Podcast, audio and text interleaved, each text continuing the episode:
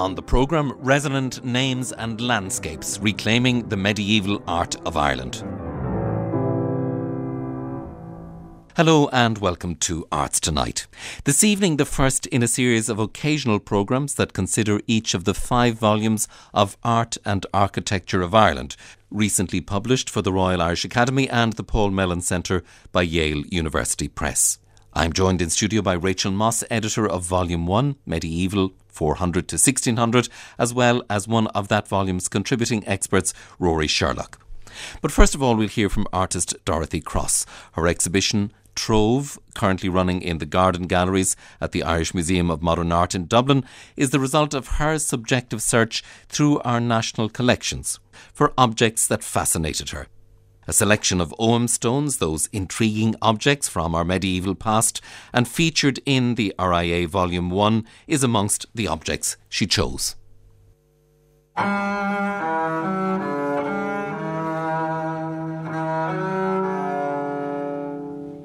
So there's this curation that has gone, this caring for and this minding and this marking to identify them and list them with different configurations on them, marking them with chalk, with numbers, with beautiful little painted red signs, like, for example, W12, which refers to William Wilde, the father of Oscar Wilde.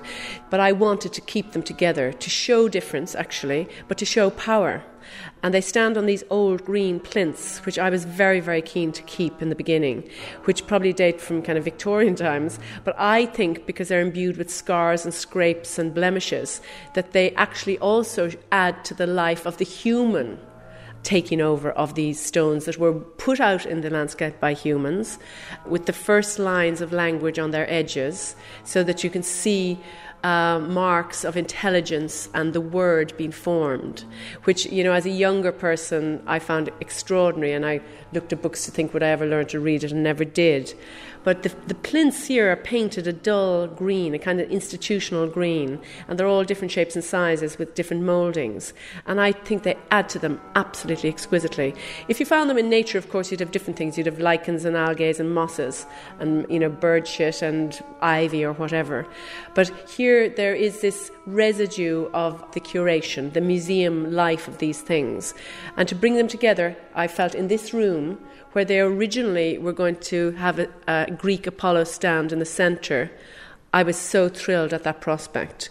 And after this, we're not sure how they'll be displayed, whether will they ever come together as a grouping like that again. It's like a group of strangers in some sense, and yet, you know, did the people who made the marks on the edge know each other? You know, I don't know. We don't know. Um, but they all had that same information of the alphabet, the Ogham alphabet. I knew immediately I would, I would like to borrow them, and Ned Kelly was the keeper of antiquities then, and he very graciously allowed us to borrow them. Um, these stones uh, occupy the second room if you're navigating through this Garden Galleries building in IMMA, which is housing eight rooms of objects from the National Gallery, the National Museums of Ireland, including Natural History, and the Museum of Country Life, IMMA, and the Crawford. So I in some ways, created a kind of uh, scenario in each room. The Standing Stones room is a very kind of grounded male room. Joanne Mullen, who worked with me, had to get the floor reinforced to hold the weight because they weigh tons. The significance of, of the presence of this beautiful nubile Apollo in relationship to this, if I had been allowed to borrow it, I think would have been completely perfect. We weren't allowed to borrow it because it's fragile and needs restoring. And instead, I've put a photograph of it, which is very, very sadly not as powerful as it would be if it was. Uh, you can imagine it amongst these black, grey, dark stones, this pale white, man made figure, you know, and all these stones were carved by men, presumably, who had their own bodies. So it's all about bodies, actually.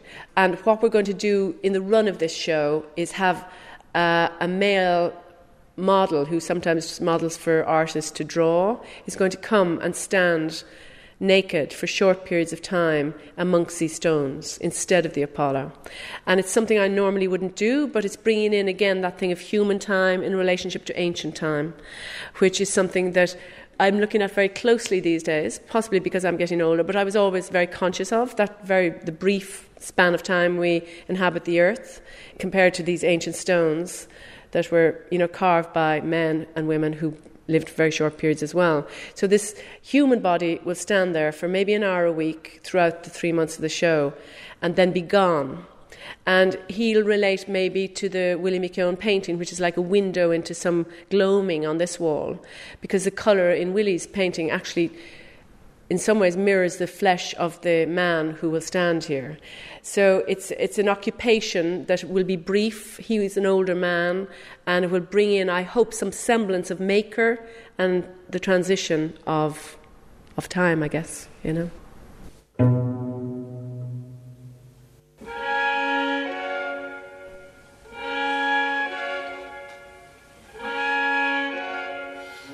I, learned afterwards that some of these have been lacquered at different periods by different conservators, and you know, a lot. I think when they go back into the museum, they will be probably brought down to their natural stone.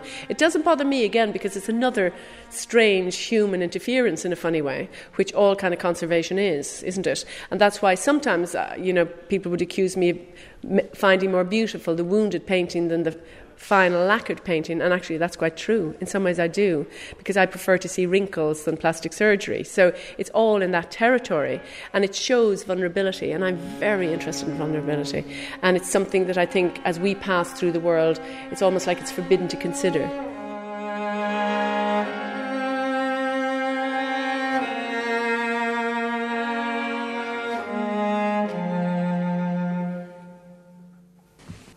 Artist Dorothy Cross there at the Gallery Gardens in IMMA.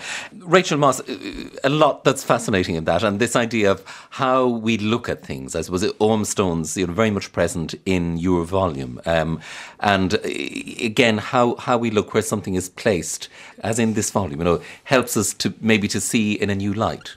Yes, um, and it's actually what I introduce the book with because I think we often tend to take for granted the objects that we see, that we come across. We typically, if we want to look at uh, a piece of early medieval art, we might just go straight into the museum. And don't realise often that the way that we're looking at something is being conditioned by how we look at it, by the way that it's lit, the way that it's labelled, what it's actually displayed with. So I think what Dorothy's saying there is very interesting, and the, the exhibition that she's put on, very important in terms of actually just challenging us to think, to step back a bit and say, well, how should we be looking at this? How should we be thinking about this? Um, and take it perhaps out of the context of the museum whether in our minds, which is often what we what we're forced to do, or indeed, uh, if, if possible, actually go and seek out those very rare um, objects that are still perhaps in the environments uh, for which they were made. This might seem like a very basic question, but I think it's an important one. In coming to this subject, how did you seek to define art and architecture in relation to medieval Ireland. Obviously, one couldn't use the criteria that would be used today. Yes, that's certainly the case. I think, I mean, today, particularly in terms of art, it's very much defined by the artist and the cult of the artist. So uh, a work is often seen as being good or important simply because of its connection uh, with a name. That's not the case uh, during the medieval period. Equally with architecture, a linkage with a, a, particular named architect or architectural practice, or um, sometimes looking at, I suppose, the academic credentials uh, of a building. And again, um, during the medieval period, that's not the case. So it was one of the very fundamental things um, that needed to be addressed because um, one couldn't include the entire material culture uh, of the period essentially what we did was we, we started with the fundamentals and we, we looked back to the written sources, also to, to, I suppose, what survives, and questioned what was considered art during the period. What was it that instilled admiration in a medieval audience in terms of uh, an object um, or a building? So there's an essay, for example, in the book that looks at medieval art criticism, which I think is, is crucial to trying to interpret what was actually valued, what was seen as, as um, important. One of the things that I draw out uh, in the book is the concept of wonder and this idea that looking at an object, if it instills wonder, and that's wonder in the sense of actually not being able to understand meaning immediately. And that's something that comes out very much with uh, medieval authors. This idea almost of the supernatural um, being held within an art object. So one of our most famous works of, I suppose, medieval uh, art criticism with relation to an Irish object written in the 1180s by a visitor to Ireland, Gerald of Wales, so one of the, the new Anglo Normans coming in. And he writes almost like a travelogue um, of Ireland, and he talks about a gospel book that he encounters in, in, Kildare and he describes it in great detail and actually goes into layer upon layer of detail. So he starts off by describing seeing a page with the symbols of the four evangelists and then he says, the more you scrutinize this, the more that you see. And he finishes off the piece, which is very evocative, and you can really sum up an image of the book in your mind.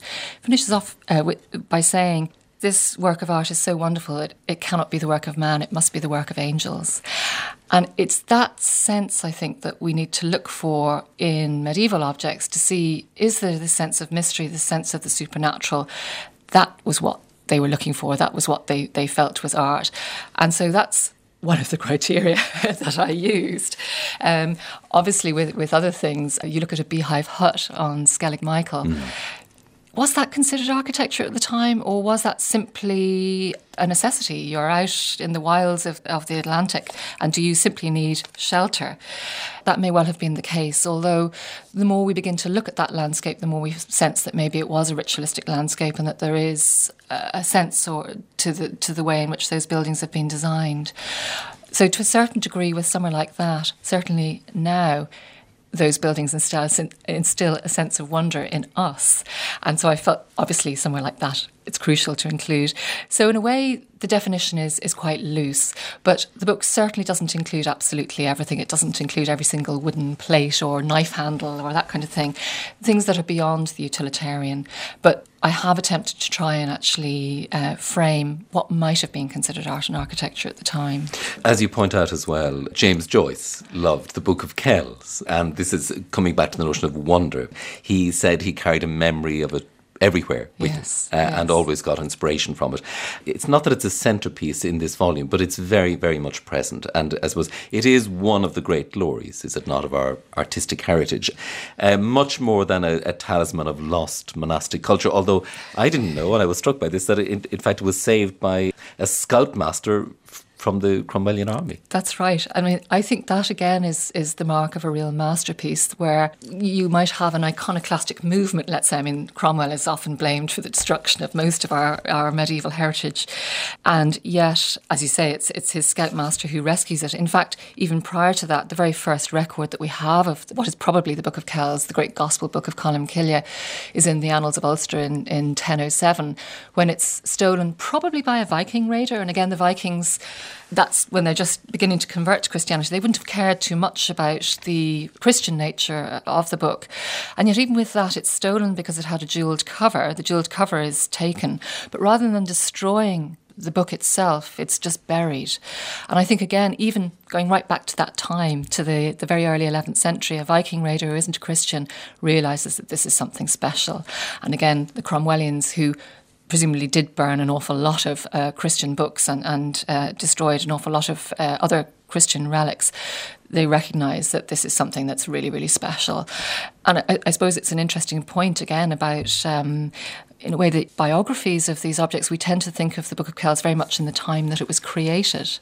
But by the very I suppose, virtue of its survival, it tells a whole story about how people actually valued it or, or understood it through various periods of history. Many of us, I think, will think of a few iconic images of, mm. of, objects from medieval art and architecture in this country. The Tara Brooch, the Book of Kells, uh, some of the buildings at Glendalough around Tower 2, and, and the Ardagh chalice all immediately spring to mind.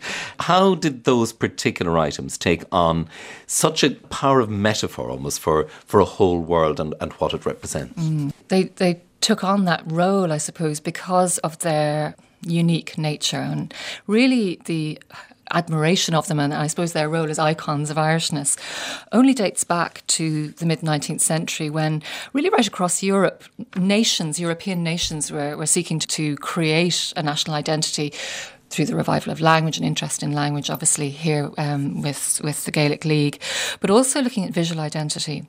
And really, from the 1850s, we can see a very concerted effort which ties in with the birth of art history and, and archaeology as a discipline in Ireland to identify those buildings, those objects that distinguished us from other nations. And we're not alone in this. I mean, in England, you have the new Parliament houses being built in the perpendicular Gothic style, which at the time was seen as a very English style that had been created there. So, but it's scholars such as George Petrie, such as William Wilde, who Dorothy mentioned, who begin to define these objects.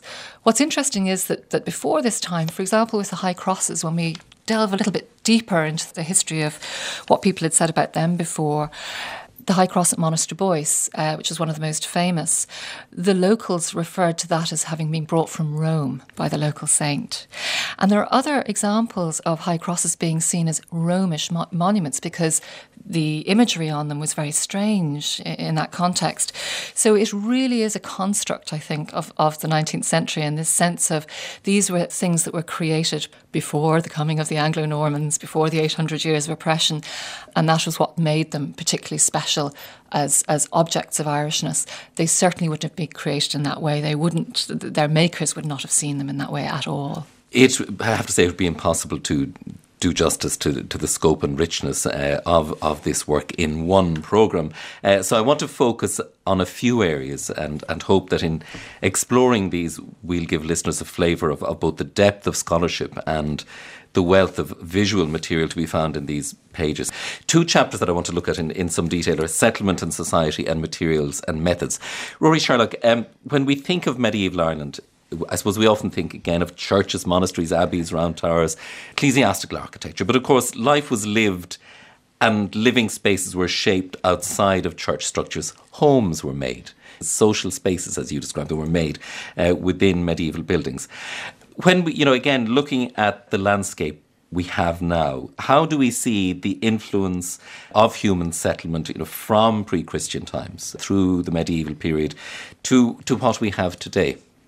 Traces of the architectural heritage of Ireland can be found across a very broad range of, of time periods in prehistoric times, we're largely dealing with the work of the archaeologist because it's very difficult to identify physical evidence for prehistoric uh, settlement in the landscape. In a certain sense, for a long time, elements of prehistory were regarded as a landscape of the dead because they were characterized by the funerary monuments rather than by the, the homes of the living, which were more difficult to find.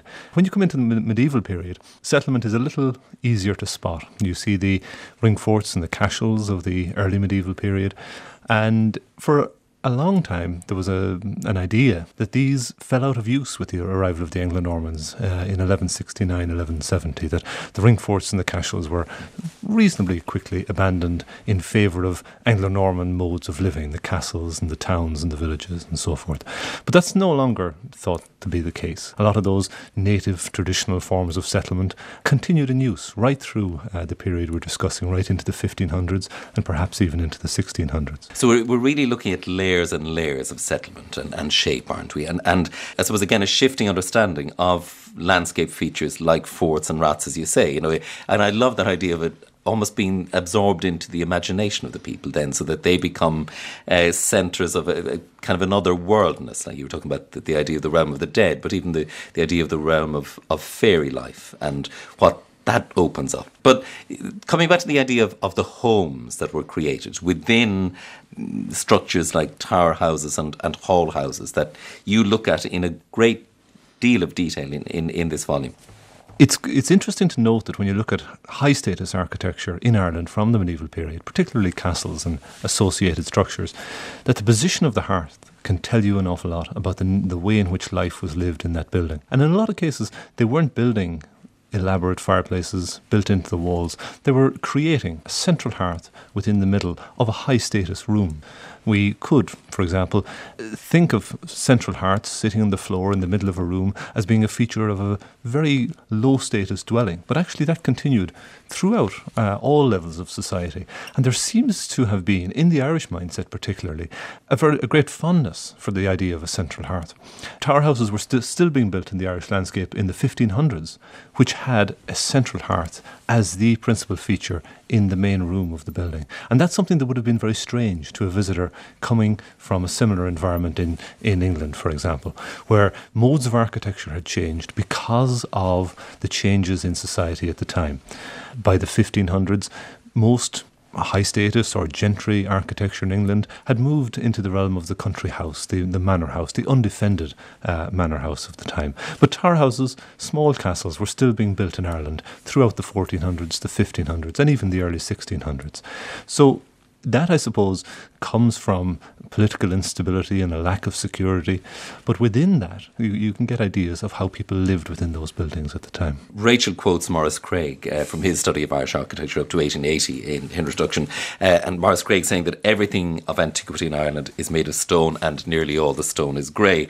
And shades, of course, of Louis MacNeice's Dublin in, in that.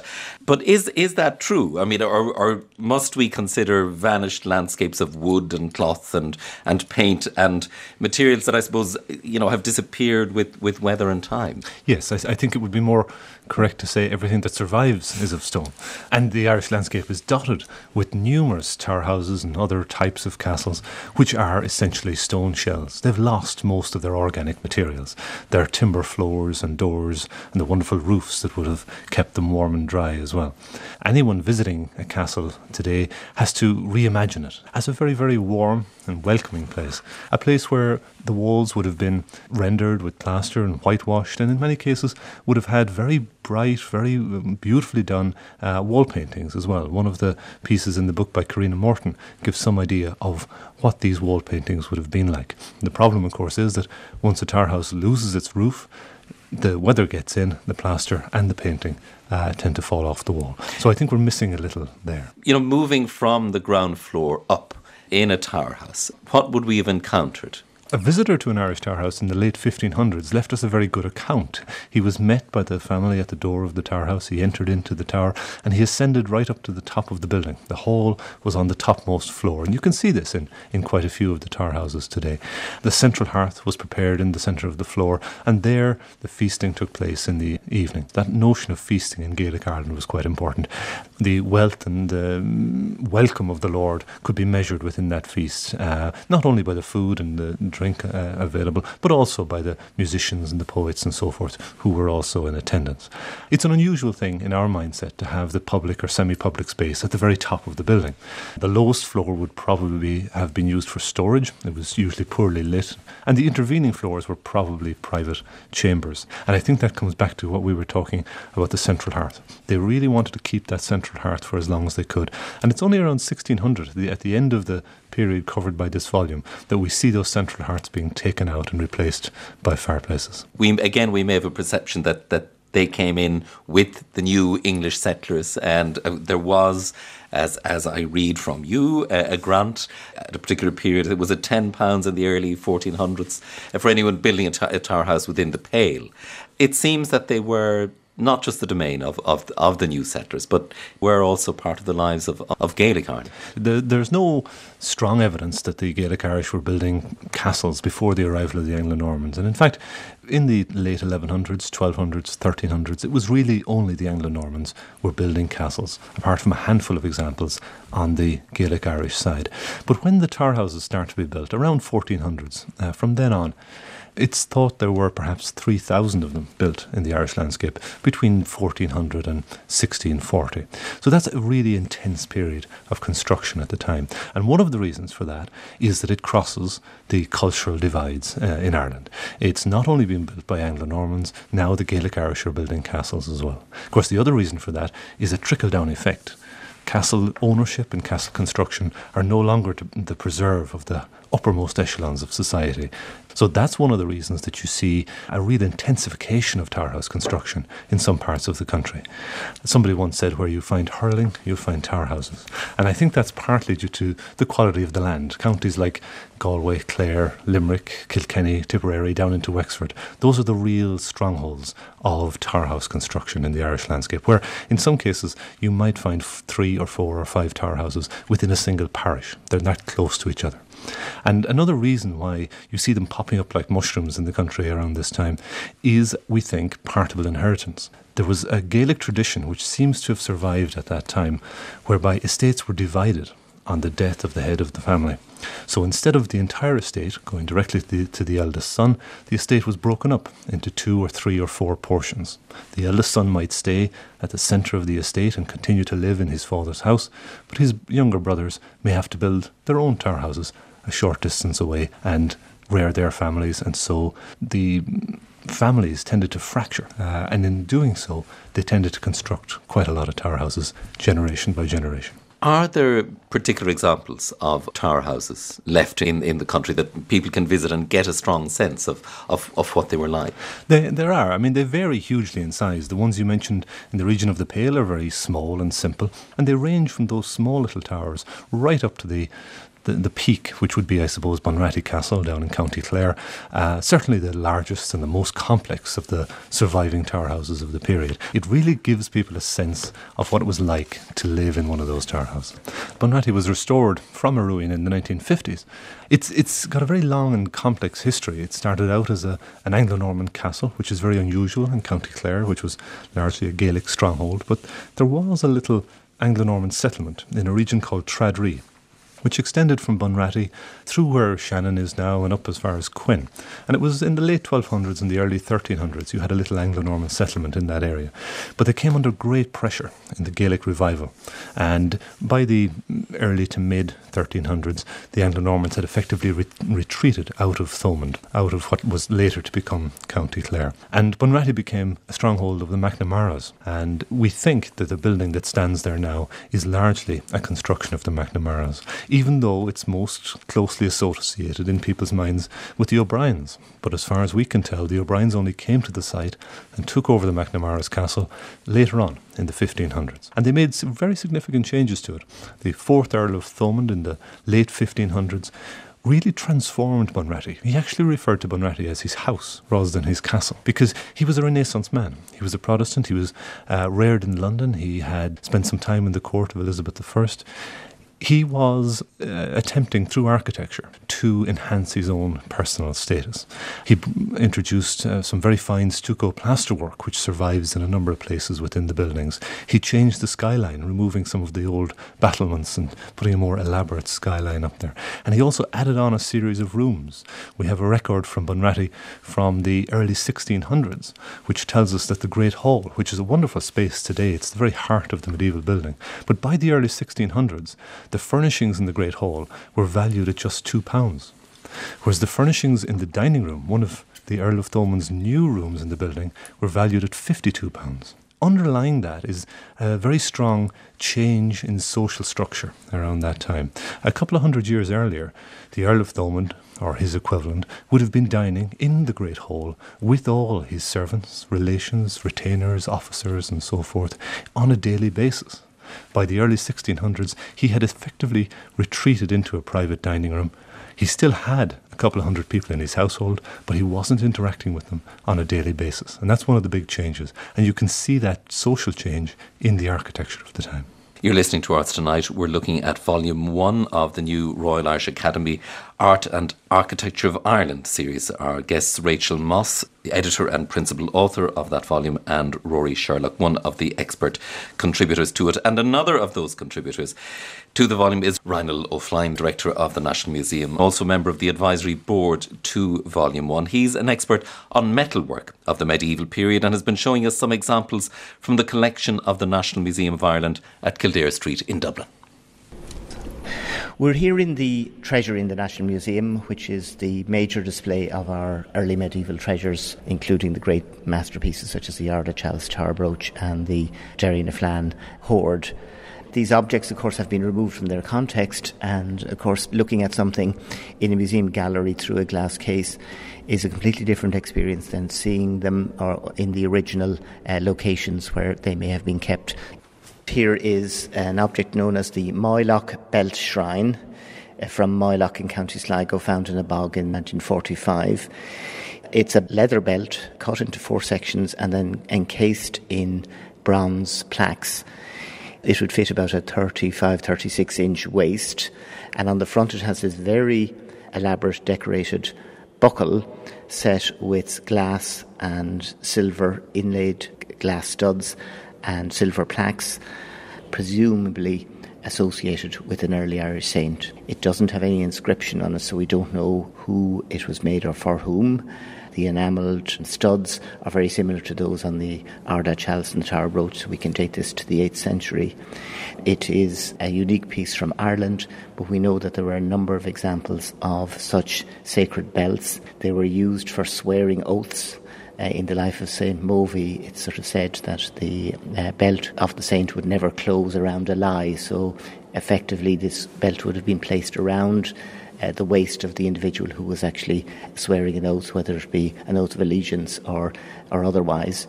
They were also used as cures cures for ensuring safe uh, childbirth, cures for, for various diseases.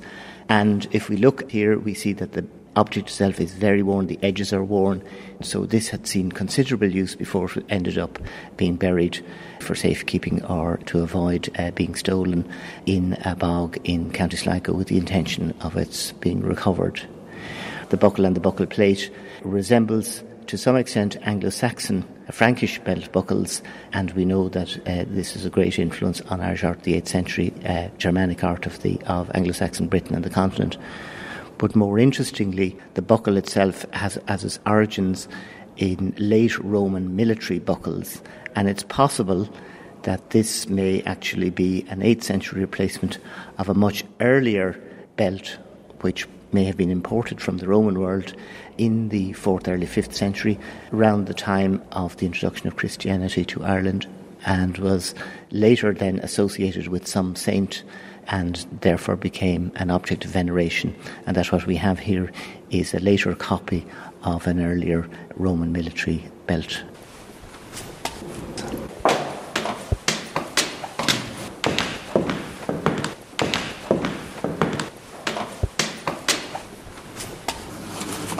So we're now upstairs in the Medieval Ireland exhibition, the end of the period covered in the book. It's divided into three galleries based on the uh, medieval description of uh, societies in the, in the Middle Ages as the society was divided between those who, who rule, those who work, and those who pray. We're in the first gallery here dealing with those who, who rule, so it's material around lordship, around kingship, around warfare. We have a number of objects which were commissioned by lordly couples, so you'd have a lord and his wife mentioned, and what we're looking at here is Lislaughtin or Ballylongford cross. It's a processional cross measuring about 50 uh, centimetres in height, made of silver and gilt, with uh, a large figure of the crucified Christ in the centre, and then surrounded by a series of symbols at the ends of the arms of uh, three of the uh, four evangelists. On the left, we have the lion of St. Mark. At the top, we have the eagle of St. John and on the right we have the calf of St. Luke. The cross itself, as you see, is, is actually quite squat. It's actually shorter than it should be. That's because it's missing at the bottom the fourth medallion, uh, which would the man or the angel representing Matthew. This was found by a farmer harrowing in a boggy field in North County Kerry around about 1870. It was found in fragments put together, which is why the piece is missing. It's a cross with decorated arms with these foliage around, uh, representing the fact that this is the, the cross on which Christ was crucified, the tree of life. It is, has a lengthy inscription which mentions the name of the uh, Lord John O'Connor, who was Lord of Kerry, and his wife Avelina or Eileen, daughter of the knight the description is in Latin, and she is a Fitzgerald, uh, one of the Knights of Glyn. So here you have a, a, lordly marriage represented in the inscription. So here it has date on it, uh, 1479, and was almost certainly made for the nearby uh, Franciscan friary of Lislaughtin. And at the base of the cross, we have a series of uh, small friars, which are obviously Franciscan friars. They have the distinctive uh, Franciscan garb, and these are probably a representation of Francis of Assisi. The other interesting thing that it has, it mentions the name of the craftsman here, who was a William Cornell, and we don't know who exactly he was, but we do know there was a William Cornell of this period working as an armourer in, in Dublin. Armours have been working in metal, so he could also have been a goldsmith. So this piece may have actually been commissioned in Dublin for the Franciscan Friary. So this would have been a fashionable piece. It's very much of its of its time and very much up to fashion. There are a number of other processional crosses of this type known from Ireland and Britain based on an English exemplar, but this is one of the finest anywhere in Europe of its type. Raghnall Ó Floinn there, Director of the National Museum of Ireland. Rachel Moss, thinking about this whole world and the objects that were made in it and maybe filtering it all through a kind of Celtic mist, it's easy to imagine a idyllic holy workers honouring God and craft and uh, all the rest of it in this island of saints and scholars and crafts, women and men. But the reality, as you point out, was more complex. And one person you mention is Robert, an illuminator from Trim in County Meath, who really wasn't taking any prisoners when it came to critics of his work. I was keen to bring some of the artists to life because they've been very much forgotten. They're the invisible artists of Ireland, essentially. So um, I did quite a bit of work on trying to piece together something of the lives of these people. And we do get lots of fragments, so we can begin to build a picture. Uh, this particular individual, and it's possibly a little bit unfair because a lot of the records of artists from this time can be gleaned from surviving records. And one of the, the very rich sources are court records. So perhaps slightly skewed view of a lot of artists uh, being criminals as well. But this particular individual who was living the, in the very early 14th century, um, he's described in the court records as both illuminator and also as tailor. And the reason that he's actually recorded is because he's accused of a murder. And as one reads through the court records, it transpires that, as I've said, he's, he's known as illuminator and Taylor. Uh, he gets into a fight with somebody because this person has criticised his tailoring skills that's just a, a, sort of an aside, but it's very interesting because when we begin to actually think about it, what seems to have occurred is that this man presumably isn't making a living as an artist, as an illuminator, which is his primary. This is how he's first referred to. And so he's had to take up a secondary trade sounds familiar, the 21st century. And unfortunately, the secondary is not doing very well at. He's used to being lauded as an illuminator, but not as a tailor, and this has led to the murder. So it gives us a really interesting little sidelight into not just this one individual, but, you know, the fact that artists even then were sometimes struggling to make a living. And you have this fascinating index which lists many of the names, a select hand list of artists and craftsmen. How did you find those names and put those indices together? Because for me, they're in, they really bring a sense of, of the reality and the materiality of it all mm. so vividly to life. The genesis of, of, this project was born out of Walter G. Strickland's biographical dictionary of artists. In that, he includes 33 artists from before the year 1600. So there was this sense prior to, to this volume that really there were very few named artists known, and I was determined to, to try and rectify that. Little did I realise when I embarked on it quite how long it would take me and quite how many there were. We actually have a, a, surprising number of, of records going right, right back. Irish history is very rich in that. A lot of them, obviously, in, in Latin, in early and Middle Irish. More recent ones coming to the end of my period, 1600, uh, we begin to see them translated into English. And we also have quite a number of signed works, predominantly things like the reliquaries and altar plate, as, as Raghnall referred to with the Lislaughtin cross. So, what I thought would be an interesting exercise would be just to gather together all of these individuals predominantly from printed versions um, of medieval documents, although I did go back to, to some original sources. And interestingly, about 10, 15 years ago, this would have taken a lot longer. But because many of these medieval sources were actually transcribed and in some cases translated in the 19th century, those books are now out of copyright and they're now available online. God bless Google Books. I hate to say it. But it, it made it a lot easier. So I was able to use these sources, many of which were never indexed themselves. So you would literally have had to go through page by page, and some of them are sort of 19 volumes if you think of the, the records of the Dublin City Assembly. Literally typing in Goldsmith or the Latin version, I was able to, it still took quite a while. I've got almost 800 um, named individuals here, but I was able to begin to gather them. Also, increasingly, archives have begun to put their records online as well, and various projects gathering together, for example, the Chancery Records, a, project that's, uh, based in Trinity, the Circle Project, once I had names, I was able to Google them. Um, in and this sounds bizarre for medieval individuals, and actually I began to think, particularly with the, the recent debate over the right to be forgotten um, with Google, that uh, these poor individuals, little did they know 500 years ago how much information we'd be able to gather together about them, and it does make me wonder about us 500 years hence, what they'll be able to get. But that's will, will anybody look for us? This exactly, is the question. Yes. Um, I, but uh, the names, even the first yeah. three names that are listed, I think you know Gull. Baller MacBurnach, and Bloch MacBlair. And they're just so strong. They're very poetic, aren't they? Yeah.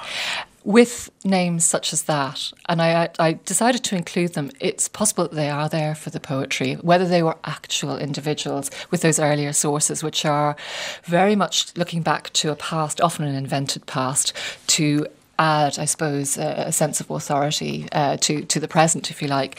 But I thought they were interesting to include, even just um, the Book of Leinster transcribed in the in the 12th century, even just so that we could get a sense of how somebody in the 12th century viewed the builders of the past, because these individuals are being summed up really from the mists of time, and that's why they're there. But they may, in fact, not be real people at all.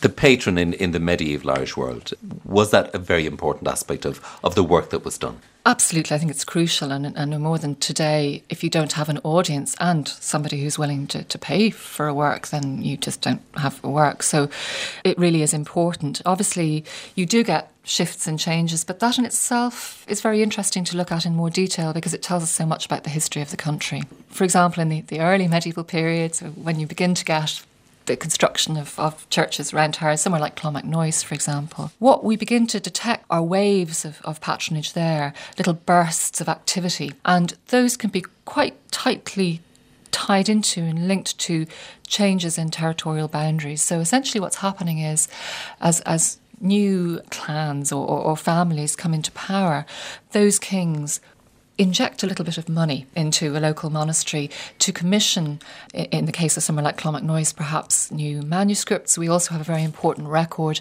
from 1129, a theft from the altar at Clonmacnoise. And what's particularly interesting about that, it gives us an inventory of what was stolen. And it identifies things by what they were, so shrines and chalices and so on, but also by the name of the patron. And that tells us that at that time, things had as much value for what they were as for who'd actually given them. And there was one exception, who's a, an Archbishop of Armagh, this is Clonmacnoise, they're all local kings and, and their extended families. So it's, it's lending to the status of, of the monastery, but it also says something about how the local nobility is actually defining themselves. This is their, their public forum.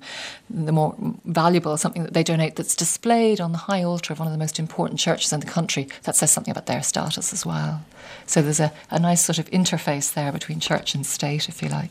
Uh, speaking of, of, of, things displayed on, on altars, um, within the book, obviously, pilgrimage and shrines, a big part of, of the inherited landscape you look at, and uh, there are many striking examples of, of local shrines and objects associated with them within the book. One such, and a vivid one, is the shrine of St. Manchan in the church at Boher in County Offaly. Amanda Pedlow, Heritage Officer for County Offaly, and Father James McKiernan of Boher Parish have been telling us about the shrine and its history and place in the community.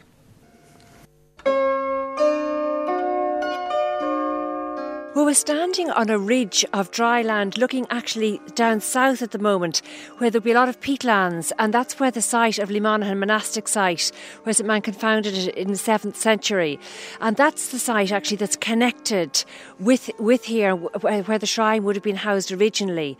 Um, now the site is connected through a, an old walkway that would have come across the bog, up Towers and so on into Boher. So as I say, we're looking over the lowlands, you know, from a higher ridge of land and this ridge of land, many people would have heard of the Slieve uh, the Eiscir Riada kind of route connecting Dublin to Clonmacnoise and on to Galway. So we're part of that routeway where we are at the moment.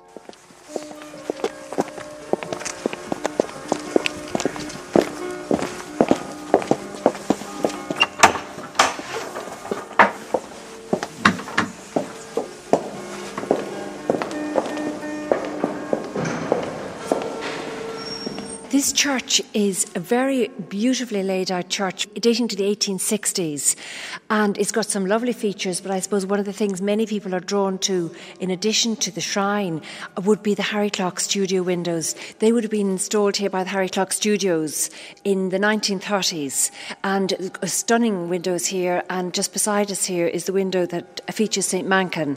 And there's a number of elements to the window, but the, the shrine is featured at the base of the window and over his head then is the cow that's very much associated with the story of St. Manchan coming to Lemanaghan. The shrine is located uh, just to the right of the altar uh, in its own alcove here, as I say, located adjacent to the, to the window down by the Harry Clarke Studios it's been very recently redisplayed um, because there was a theft and there's been a lot of work done by the parish to rehouse it in very secure accommodation. But actually, the case is very minimalist, so it's actually very clear to see it now. And the glass that was used is also non reflective. So, actually, the visibility of the shrine, you can walk all around the four sides of it. It's, you know, it's a freestanding display case and it's, we hope, extremely secure now and also very, very visible and uh, very easy to see all aspects of the shrine.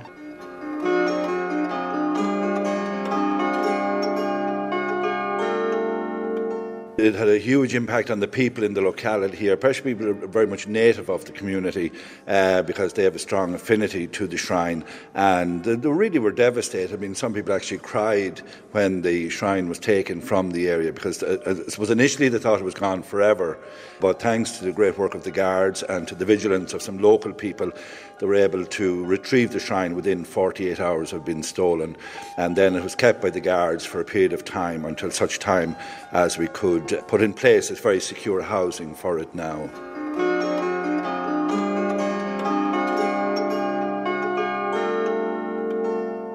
I think that for everybody who has a, a strong affinity with St Manchan, and I, I, obviously came to work in the county, and uh, one of the very first projects I was involved in was the conservation of the site at Lemanaghan, and I was really, really impressed at how, to the forefront, St Manchan still is in the community. It's very much a part of the the belief of the people in the area, and it, it really is very tangible to them. So, so I would say that having the original here is fundamental.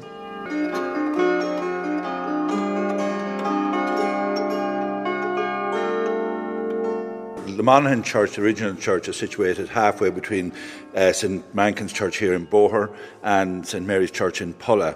So the Mass is actually celebrated in both churches on the 24th of January, which is the feast of St Manchan. And on that day, we usually display the bones of St Manchan, which we are reputed to be retained within the shrine. And uh, the people venerate the bones on the day and uh, at the celebration of Mass. There's a lot of people would have a very special devotion to St. Manchan. Many people have called their children after St. Manchan. There are children named Monaghan and Manchan in the community here and even beyond the community. For the local community, they have a very, very strong affinity to and a very strong connection to the shrine. Well, the original, as far as we understand it, has been here from the very uh, time it was made in the 1130s. It would have been housed uh, in the original church, which was down at a place called Milan in Culderaha. That uh, church, unfortunately, was burned in a fire around the 1850s, but the shrine was the only thing that was retrieved out of the church and saved from the fire. And after that, then, it was kept by various families in the community primarily by Moonies of Doon and also the O'Buchalas. Uh, there were families that would have had uh, guardianship of it and kept it very safe for many years until about the 1940s when it was donated here to the church for safekeeping. It has been in the church here ever since then.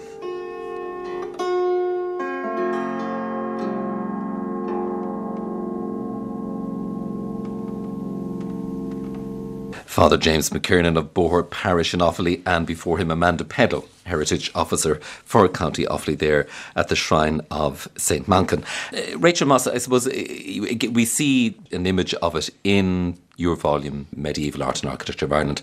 A very beautiful object. And what makes it so distinct and I suppose gives it not just a, a very strong local significance, but a strong national one too? What I feel is so significant about it is that it is still in the parish for which it was made and is still used in the way for which it was intended to be used. I've, I've been present at Mass on the Saints' feast day and it's really fantastic to see. And as as was uh, mentioned by Amanda and uh, and the local priest, that there is still a, a, tremendous affinity with the saint because that tangible link is actually there, and they can actually see it and, and indeed handle the saint on, on, on the saint's day. In terms of the object itself, materially, it's not particularly valuable. It's not made from gold. It is yew wood and uh, with with sort of gilt bronze uh, fittings. But the shape is very distinctive. It's very large. It's the largest of our reliquary shrines. And we think it's designed probably to look like a replica of the Ark of the Covenant because it has rings at the four corners that you would have been able to put poles or staves through to actually carry it um, in procession. And this is quite close to the biblical description um, of the Ark of the Covenant. That's unique in an Irish context. We do have visual references to such shrines um, in Europe as well, and slightly later ones uh, made in that way, although not in that distinctive sort of pyramidal shape. That seems to relate back to the form of shrines made in Ireland out of slabs of stone that would have been built beside a church that would have held the relics of a saint that you could pilgrims could come along and, and rub a rag, for example, on, on the actual bones. So St. Manchan's Shrine is essentially a translation into wood and metal of possibly an earlier slab shrine that, that held the remains. And then in the 12th century, those bones were probably dug up, put in the shrine. And um, there are still bones within that uh, reliquary, which is really fantastic and I think a real credit to the local community. There's a lovely reference, I think it's the 1840s. George Petrie, the very avid collector of Irish antiquities, went to see the shrine. It was then held by the family, the, the Moonies at Doon, and he offered £40 for it and he was disgusted that they wouldn't part with it. Most communities did part with theirs. So. Is it important that objects like that remain within a community, that they're not all, for instance, seen uh, in national institutions like the National Museum, even though we know that they will be safe there and and really properly looked after. But still, there's something very resonant about something staying in its own locale, isn't there? There really is. I mean, this is the big issue the, the, the balancing of safety and security. And it's such a, a, great shame that so many objects have had to be moved into the museum. On the one hand, it's, it's such a privilege to be able to walk into the National Museum, to not have to pay to go into the National Museum, and to be able to wander around and compare various objects. But certainly, I think they lose something of their resonance. And that's very striking when one goes to visit something like um, St. Manchan's Shrine, or up until 2009, the Diocesan Museum, for example, at Longford, which was a real pleasure to visit and the closest thing that we had to a, a, great medieval treasury because there, behind St. Mel's Cathedral, even though it was a 19th century cathedral, we had a gathering together of the treasures of the diocese. Now, some of those treasures were, again, materially not very valuable, but they held great value to the members of the diocese. And alas, totally, some of them destroyed by fire in 2009. We do have this terrible dilemma. Should we bring things like that all into one place? What if that one place gets destroyed?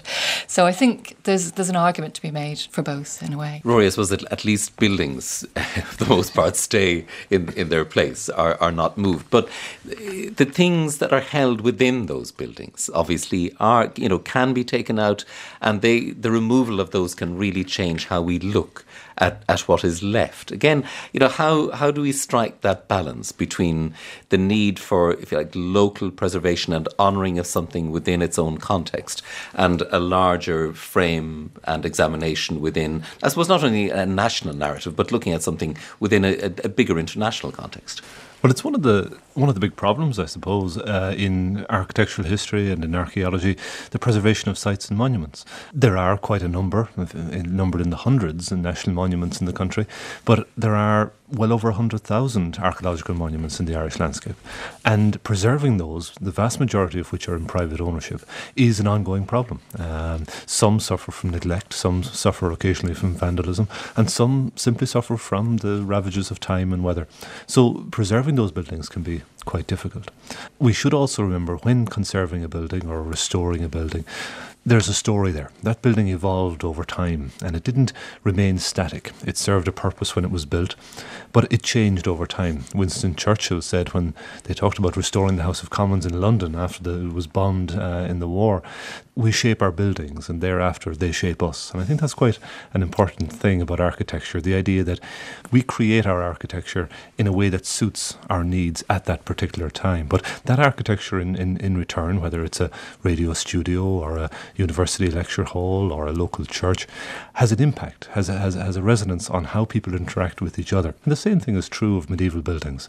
Those buildings were changed quite a bit over time. It's one of the, the minor niggles I would have, for example, with the restoration of Bunratty, that there was an effort made to take Bunratty back to its 15th century origins. And in doing so, a lot of the changes that had been brought in in the later 1500s and the early 1600s, the attempts to transform it into a Renaissance house, were actually taken back out of the building in an attempt to get back to this notion of a simple Gaelic castle of the 15th century.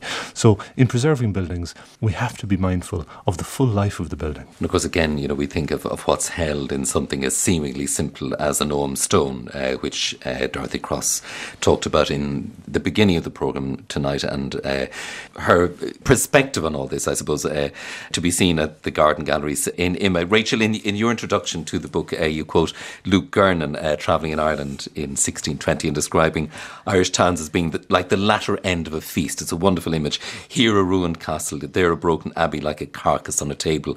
And I suppose that for me, that's a really memorable image and reminder that ruins have been a theme and reality in this country since medieval times and for somewhat longer. And I, I think what you've have managed very much to do in, in this book is to reimagine uh, the details of, of that feast uh, that Luke Gernon evokes in, in his writing for us in, in, in, in its brokenness and, and its splendour. Hopefully, it, it will bring many new people to, to look because there's this strong sense as well that this is an ongoing work. There's a great deal more to come. And this volume of Art and Architecture of Ireland, Volume 1, Medieval 400 to 1600 certainly makes for rich fare. Rachel Moss and Rory Sherlock, thanks to you both. And for more information on the Art and Architecture of Ireland series, visit ria.ie.